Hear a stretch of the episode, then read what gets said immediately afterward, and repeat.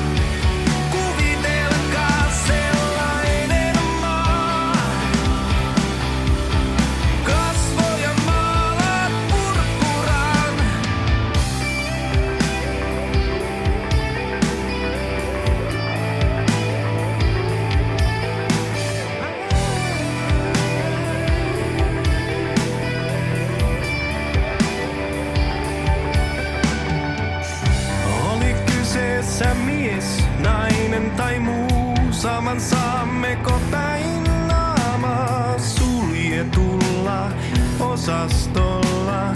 Kärsimme unettomuudesta, muurien sisäpuolelle matkustaa. Miten elämä toisesta eroaa, ihmisen erottaa lapsestaan.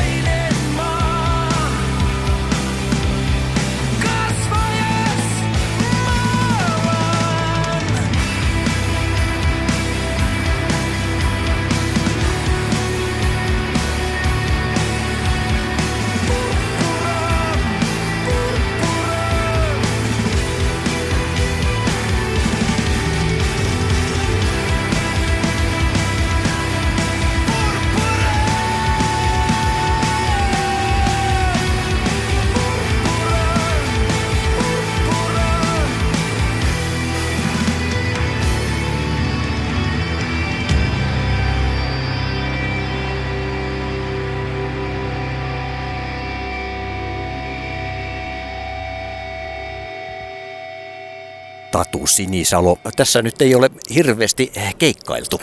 No ei joo joo. Tässä on tämmöisiä tiettyjä asiahaaroja tullut tähän tielle, mutta tota, ee, nythän on makea, kun, kun tämä syksy tästä koittaa, niin katsotaan, että tuleeko ihmisille itse asiassa semmoinen olo, että nyt pitää päästäkin keikalle. Ja niin kuin, mä luulen, että se, se, se tarve siihen ei ole hävinnyt mihinkään. Ja sitten kun on näitä live-fiidejä ollut, niin siinä voi olla semmoinen juttu, että jos ne, jos ne on jäädäkseen, niin siinähän, on, siinähän säästetään ympäristöä, kun ei tarvi lentää joka keikalle. Sä voit mennä live sinne eturiviin. Sehän on se makeeta oikeasti. Mä luulen, että siinä, siinä, siinä on paljon potentiaalia, jos mietitään just sitä, että ihmisten matkustamista, liikkumista, että, että siinä säästetään sekä rahaa että ehkä, ehkä myöskin ympäris- ympäristöä. Että, ja tota, siis live, livekeikka aina livekeikka ja ihmiset, niiden pitää nähdä toisiaan ja tuntea toistensa hikiset vartalot.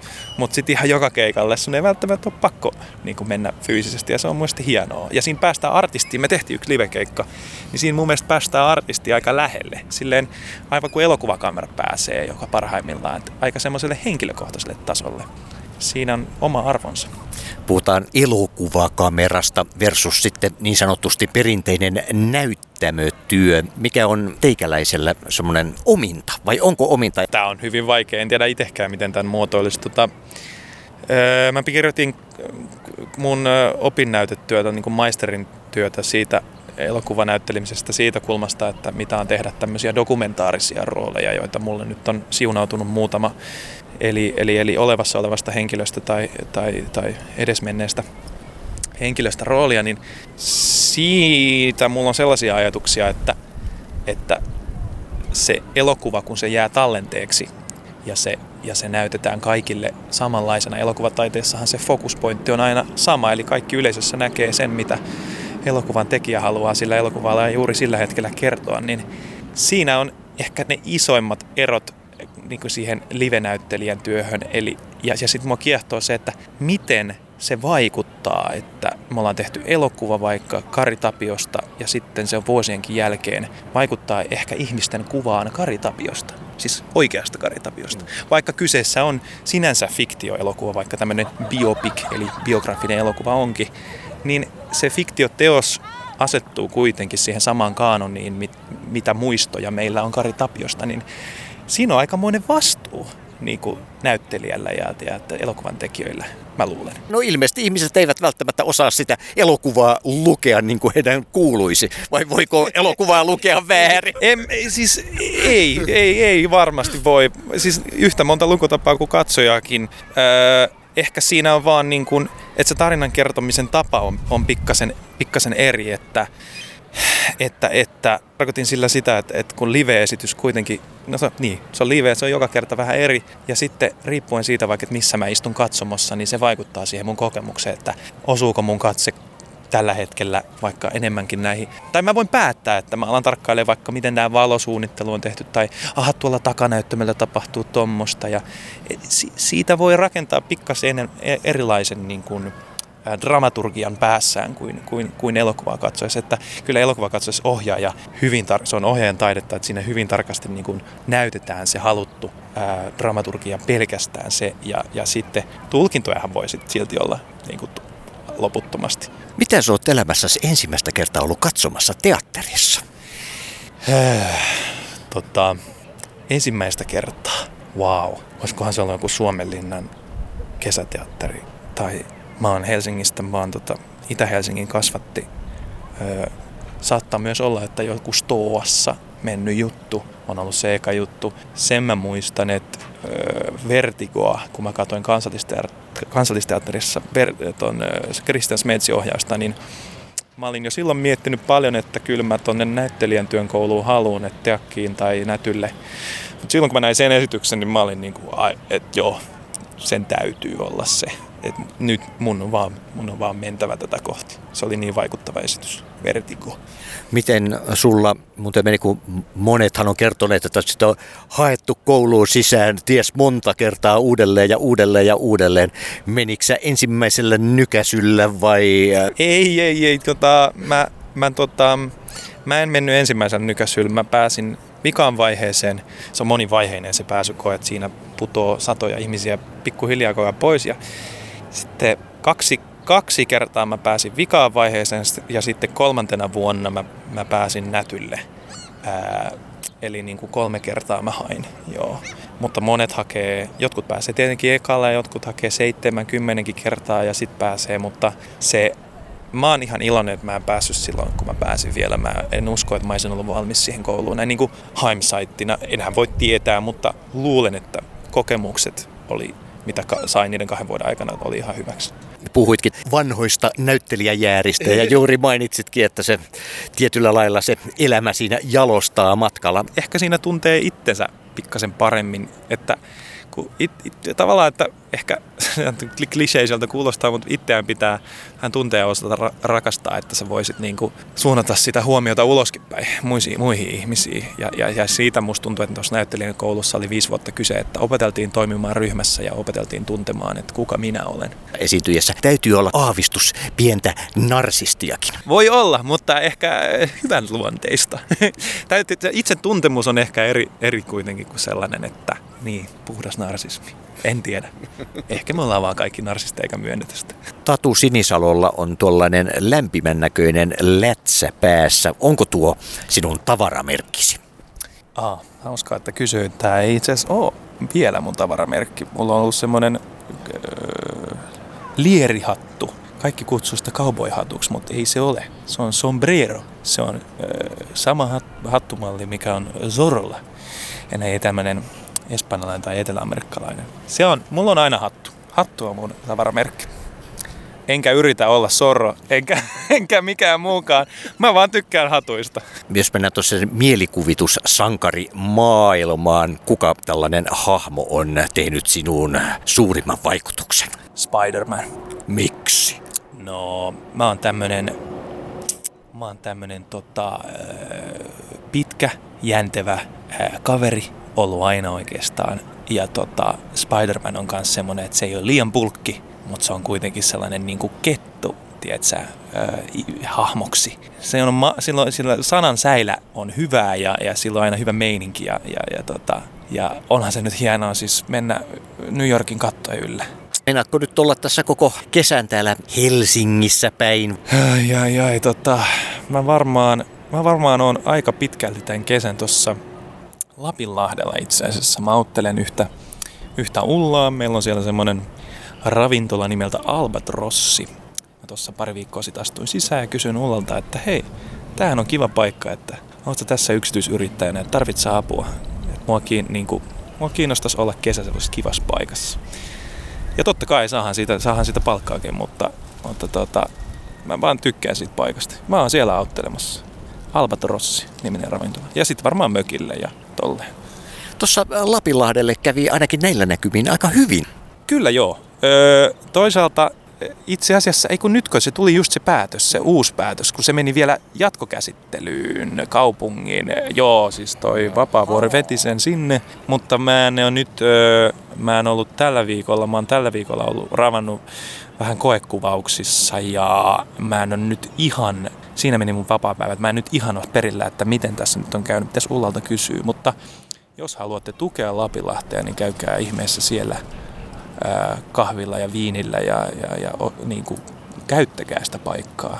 Ja nä, nä, nä, että se näkyisi myös niin kuin somessa, että päättäjät tajuaisivat, että tämä on hieno virkistysalue kaupunkilaisille.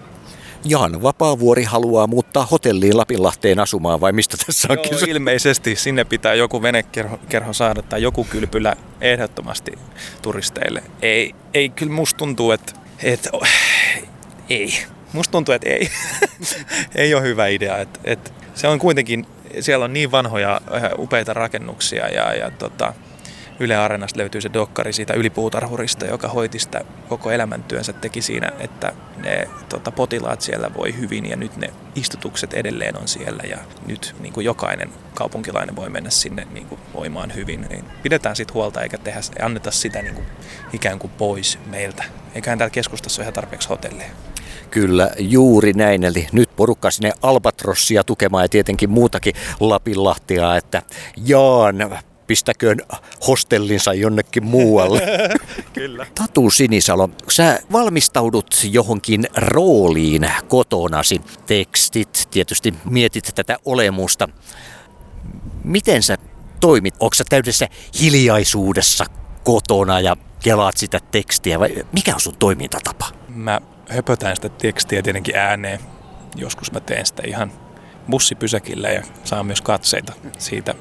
Mä pyrin kuitenkin tekemään sitä työhuoneella tai sitten kotona.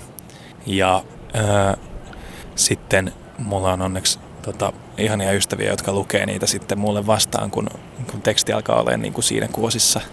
Se, se teksti on eka asia, mikä pitää saada, saada päähän ja, ja, ja suuhun niin kuin sopivaksi, että joo, sitä vaan pitää tehdä. Se on se näyttelijän niin kuin ensimmäinen pulla, pulla, mikä pitää saada niin kuin leivottua ja sitten taas alkaa vasta se oikeastaan se työ. Sen jälkeen se näyttelijän työ. Entä taas, jos on tarkoitus esittää jotain tunnettua henkilöä, eikö siinä olla jo puntit tutisemaan ja miten tämmöistä lähtee käsittelemään? Öö, joo, kyllä, kyllä mä muistan silloin, kun eka, eka leffa se Toni, Toni Virtasen rooli tuli kohdalle siinä Teit meistä kauniin, niin kyllä siinä tuntit putisi, kun ei olin vielä koulussakin ja yhtäkkiä pitäisi näytellä tämmöistä Suomen musiikki taivaan kuitenkin yhtä tunnetuimmista herroista.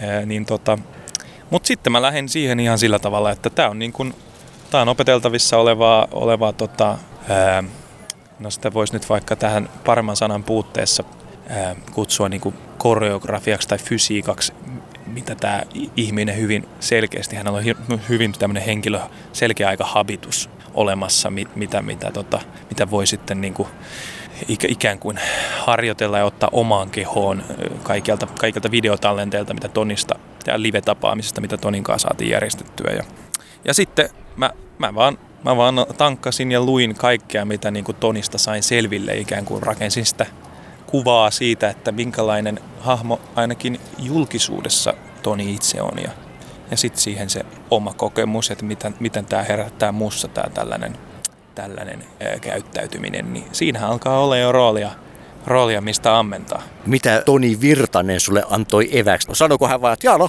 katteles nyt, tässä mä oon, kattelen nyt. Toni oli tosi, tosi auttavainen, että ähm, mä en sille ähm, silloin tietenkään Tonin läsnä ollessa lähtenyt esittämään häntä. Se olisi ollut niin jotenkin aivan absurdia. Mutta tota, mä muistan yhden kuvauspäivän, kun hän tuli kuitenkin kuvauksiin. Mulle, mulle ei ollut sanottu mitään ja mun piti, mä siinä valmistaudun olemaan hän ja sitten hän tulee siihen lavan eteen ja se oli vielä keikkatilanne ja sitten mä oon siinä kitarakourassa ja sitten tulee, että ai ai poika, ei sitä kitaraa noin pidetä. Ja mä olin, että ei helvetti, että viekää hänet pois täältä, että eihän tästä tule yhtään mitään, että mä yritän täällä. Mutta se oli, Toni, oli, Toni tota, antoi siunauksensa tästä hahmosta ja lopulta sitten ensi illassa ja se tuntui hyvältä ja siitä sitten lähti oikeastaan tämmönen, mitä mä gradussakin pohdin, että dokumentaarinen näyttelijän työ on tämmöinen näyttelijän työn tekniikka, mitä mä oon alkanut nyt kehittelemään ja toivottavasti jossain vaiheessa voin julkaista siitä jonkun julkaisunkin. Niin tota, siinä justiinsa pohdin eri keinoja ja, ja, ja, ja työkaluja siihen, miten tällaisia rooleja voisi näyttelijä ihan kuka tahansa tehdä. Jotka perustuu siis dokumentaariseen materiaaliin, mitä on käytettävissä. Ja, ja siitä se työ sitten lähtee. Eli justiin henkilökohtaisiin haastatteluihin ja videoihin ja kuviin ja ää, vaikka oma elämän kerrallisiin kirjoihin, mitä Apulannastakin on. Onko sä tässä kuinka pitkälle päässyt? No mä sen gradun sain sillä aiheella tehtyä ja meni läpi kiitettäviin arvosanoin, että, että siinä, siinä on hyvä lähtö, mutta jotta sitä voisi kutsua kokonaiseksi näyttelijän työn tekniikaksi, niin kyllä sitä pitäisi vielä vähän kehittää ja se on nyt tässä työn alla ja jos siitä jonkunnäköisen tällaisen helposti jaettavan ää, tekniikan jopa ehkä eteenpäin opetettavan asian saisi, niin se olisi kyllä tosi hienoa. Jos siitä jollekin jotain apua on siitä mun ö, tavasta ajatella, niin se olisi hienoa saada myös paperille. Mikä tämän tekniikan nimeksi tulee? Tatuismi. Ei kun dokumentaarinen näyttelijän työ. Kuulostaa paljon tylsemmältä. Niin kuulostaa. Se on ainakin työnimi nyt. Katsotaan, katsotaan mikä, mitä, mikä truismi siitä sitten tulee, mutta ää, niin, ei, ole, ei ole tarkoitus maalata mitään totuuksia, että tämä on ainoa tapa tehdä tai mitään. Enhän, ei, ei, ei, ei, ole, mä en usko, että kellään on semmoisia varaa sanoa, mutta itseä kiinnostaa kyllä, että voiko, voiko luoda jotain sellaista tekniikkaa, jonka pystyisi sitten myös niin kuin sanallisesti ja konkreettisesti välittämään jollekin toiselle ihmiselle. Koska taiteesta on niin vaikea puhua ja, ja, ja näyttelijän työstä, että puhutaanko me samoilla termeillä ja ymmärrät sä, mitä mä tarkoitan, jos mä sanon näin. Ja se, se kiinnostaa. Oikein paljon kiitos Tatu Sinisalo. Kiitos.